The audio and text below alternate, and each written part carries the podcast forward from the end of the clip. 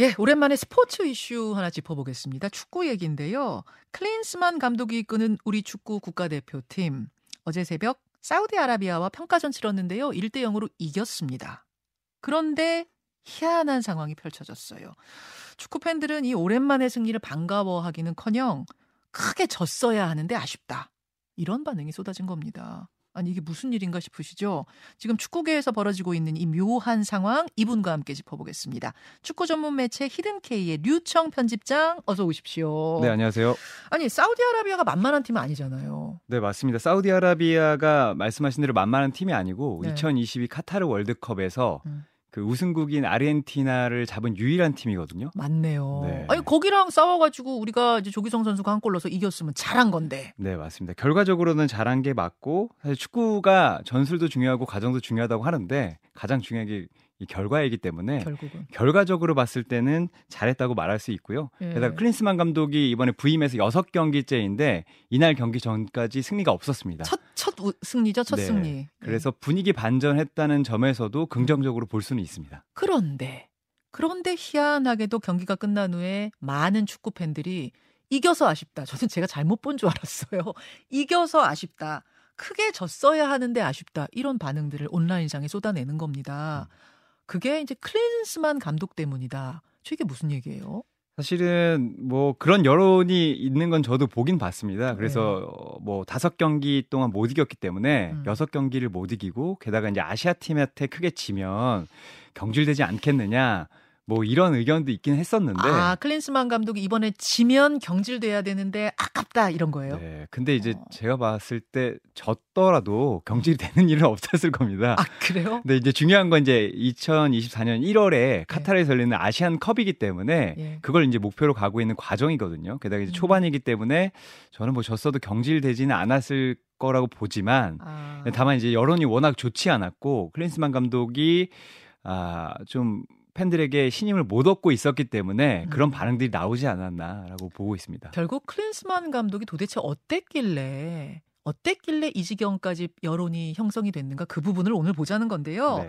사실 부임 부임한 게 6개월 전입니다. 근데 부임할 때만 해도 레전드 선수를 데려온다고 해서 사실 뭐 축구 팬들은 어땠는지 모르겠습니다만 뭐 전반적인 국민들은 어 그 유명한 선수를 데려와 어 뭐 이런 분위기였거든요. 어 굉장하네 뭐 이런 분위기. 근데 그동안 어떤 모습을 보여준 거예요? 어, 일단 그 데려올 때 네. 부임 초기에 말씀하신 대로 분위기가 좀 극단적이었습니다. 그러니까 아. 축구 팬들이나 아니면은 저 같은 기자들은 아, 이분의 일종의 감독이 되고 나서의 전력에 대해서 음. 어, 한국에 와서도 이러는 거 아닌가라는 의심이 조금 있었고 아, 선수 때 잘 뛴 건 맞는데 네 맞습니다. 그건 인정인데 선수 때는 저도 좋아했던 선수이고 음. 아마 한국 축구와 일했던 외국 인물 중에서도 가장 경력이 좋고 가장 유명한 사람이 아닌가. 예. 정말 슈퍼스타였거든요. 그렇죠. 그런데 이분이 이제 지도자를 하면서 예. 아, 좀 불거졌던 문제들이 있는데 그 문제들이 그대로 좀 불거지고 있는 것 같습니다. 좀 정리를 해보면 예. 첫 번째로 근무지에 대한 이야기인데 이거는 한국에 오기 전부터 자국 대표팀인 독일 대표팀에 있을 때도 있었어요. 아니 독일 대표팀을 이끌면 독일에 있어야 되고 그렇죠. 한국 대표팀을 이끌면 한국에 있어야 되고 뭐 이거 당연한 건데 뭐가 문제예요? 그 독일에 있을 때 이분이 이제 거주지가 아, 미국 캘리포니아입니다. 사실 미국에서 상당히 오래 살았어요. 그래서 예, 예. 독일에 있을 때도 독일 대표팀을 어 일종의 친선전을 하고 예.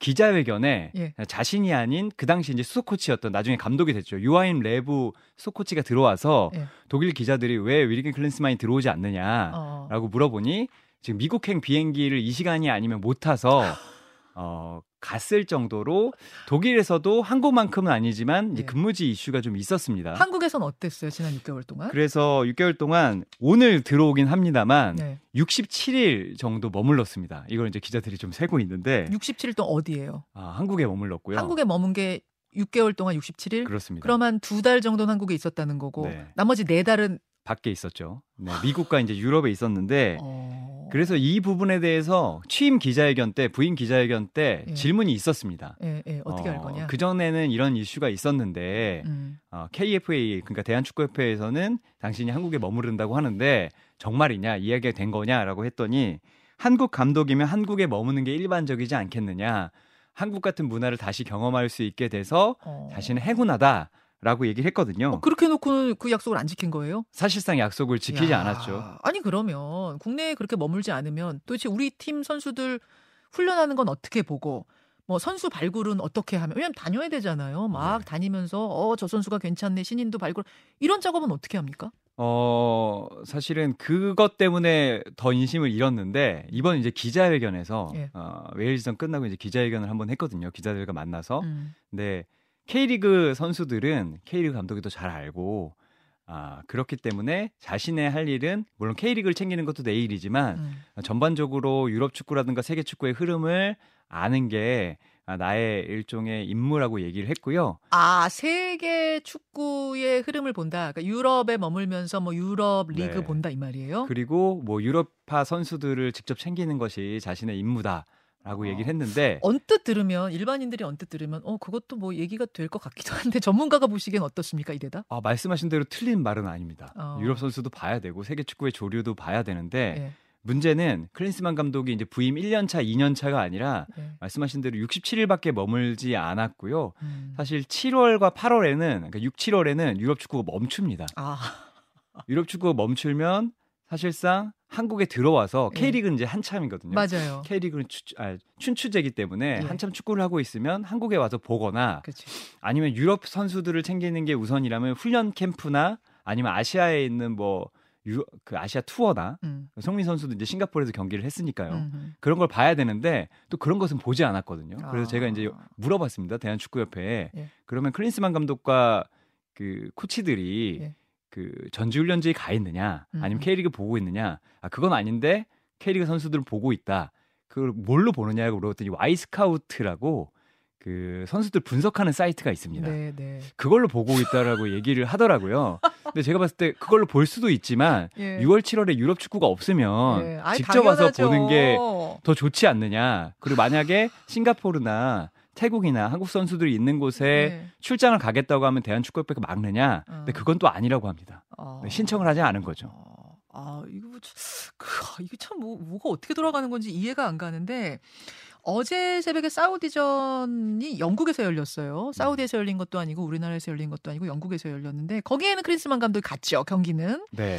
그 후에도 한국으로 안 오고 유럽으로 갈 거다, 유럽에 머물 거다 이런 얘기가 들려서 더 우리가 한바탕 난리가 났던 건데 결국 한국에 귀국하네요. 맞습니다. 원래는 그 바이에른 미넨이죠. 그 독일 미넨으로 날아가서 김민재 선수의 경기를 챙기고 음. 유럽 팀들을 만나고 유럽 선수를 점검한 다음에 유럽에 이제 상주하는 코치들, 코치들도 유럽에 상주하고 있습니다. 네. 네, 유럽에 상주하는 코치들을 회의를 한 뒤에 예. 10월 A 매치를 한국에서 치르거든요. 예. 예, 그 일정을 위해 돌아오겠다라는 것이 당초의 입장이었는데 예. 어떤 일인지 어제 갑자기 대한축구협회에서 오후에 문자가 와서 아. 아, 클린스만 감독이 K리그 선수단 그러니까 한국에서 뛰는 대표팀 선수들과 함께 귀국을 하고 음. 3시 55분에 도착을 한다. 아, 같이 온대요, 선수들이랑? 네, 같이 오고 어, 그리고 어. 이제 공항에서 기자회견도 하겠다. 라는 아. 뜻을 전해 왔습니다. 이 악화된 여론을 전해 들은 건 아닐까요? 어, 분명히 그랬을 거라고 보고요. 네. 어, 사실은 KFA가 가장 문제인 것이 이렇게 하는데도 의견이 없었습니다. 음. 감독이 잘하고 있다거나 KFA라면 대한축구협회 네.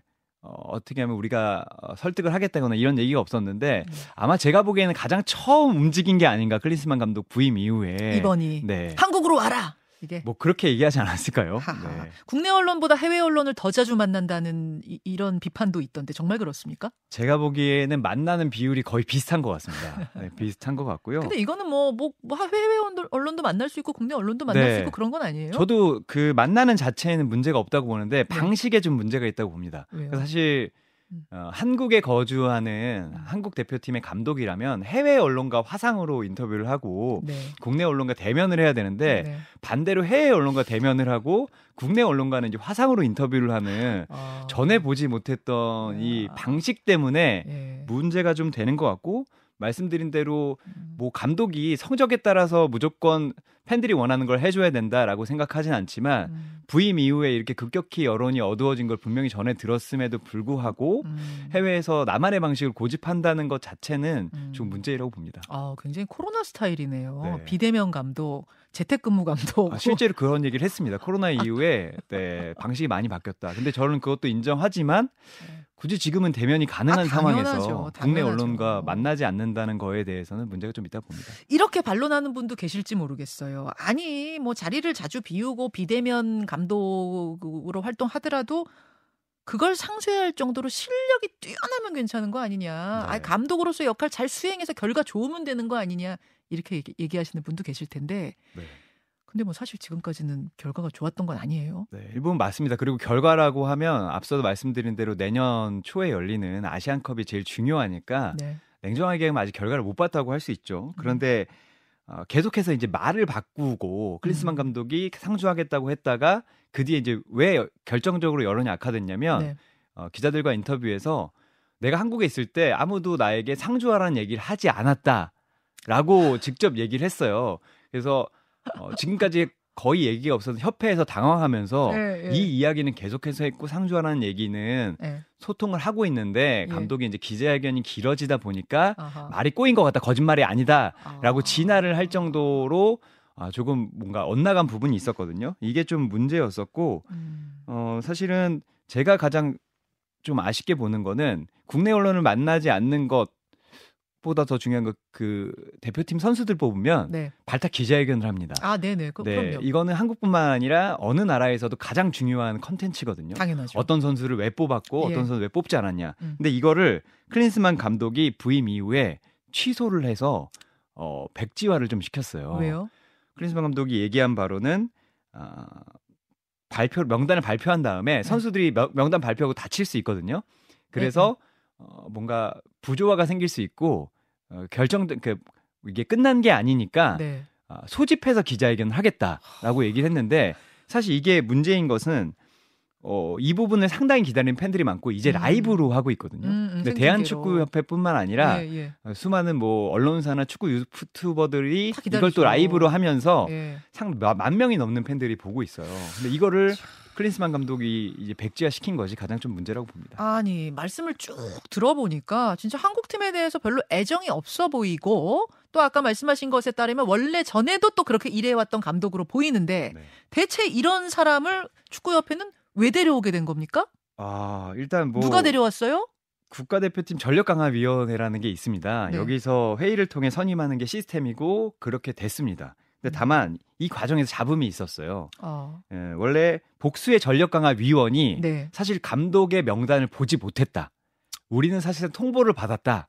라고 얘기를 했거든요. 아, 충분하고 원활한 합의, 협의가 이루어지지 않았다는 거네요. 그 네, 얘기는? 맞습니다. 예전에는 누구와 만나고 있고 어떤 식 이분은 뭐가 장점이고 예. 위원들은 어떻게 생각하느냐 이런 일들이 있었는데 예. 사실상 회의는 거치지 않았다. 어. 형식적으로는 어, 전력강화위원회에서 음. 선임을 했지만 예. 전력강화위원들이 정말 여기서 얼마나 역할을 했느냐에 대한 물음표가 상당히 컸고요. 그래서 시스템을 이번에 음. 좀 뭉갠 것이 아니냐라는 아. 비판도 있었습니다. 그러면 어, 전체적으로 협의가 충분히 되지 않았다면 누군가가 주도적으로 이, 이 사람을 이제 이 클린스만 감독을 끌어왔다는 건데 추대했다는 건데 네. 뭐라 그럴까요?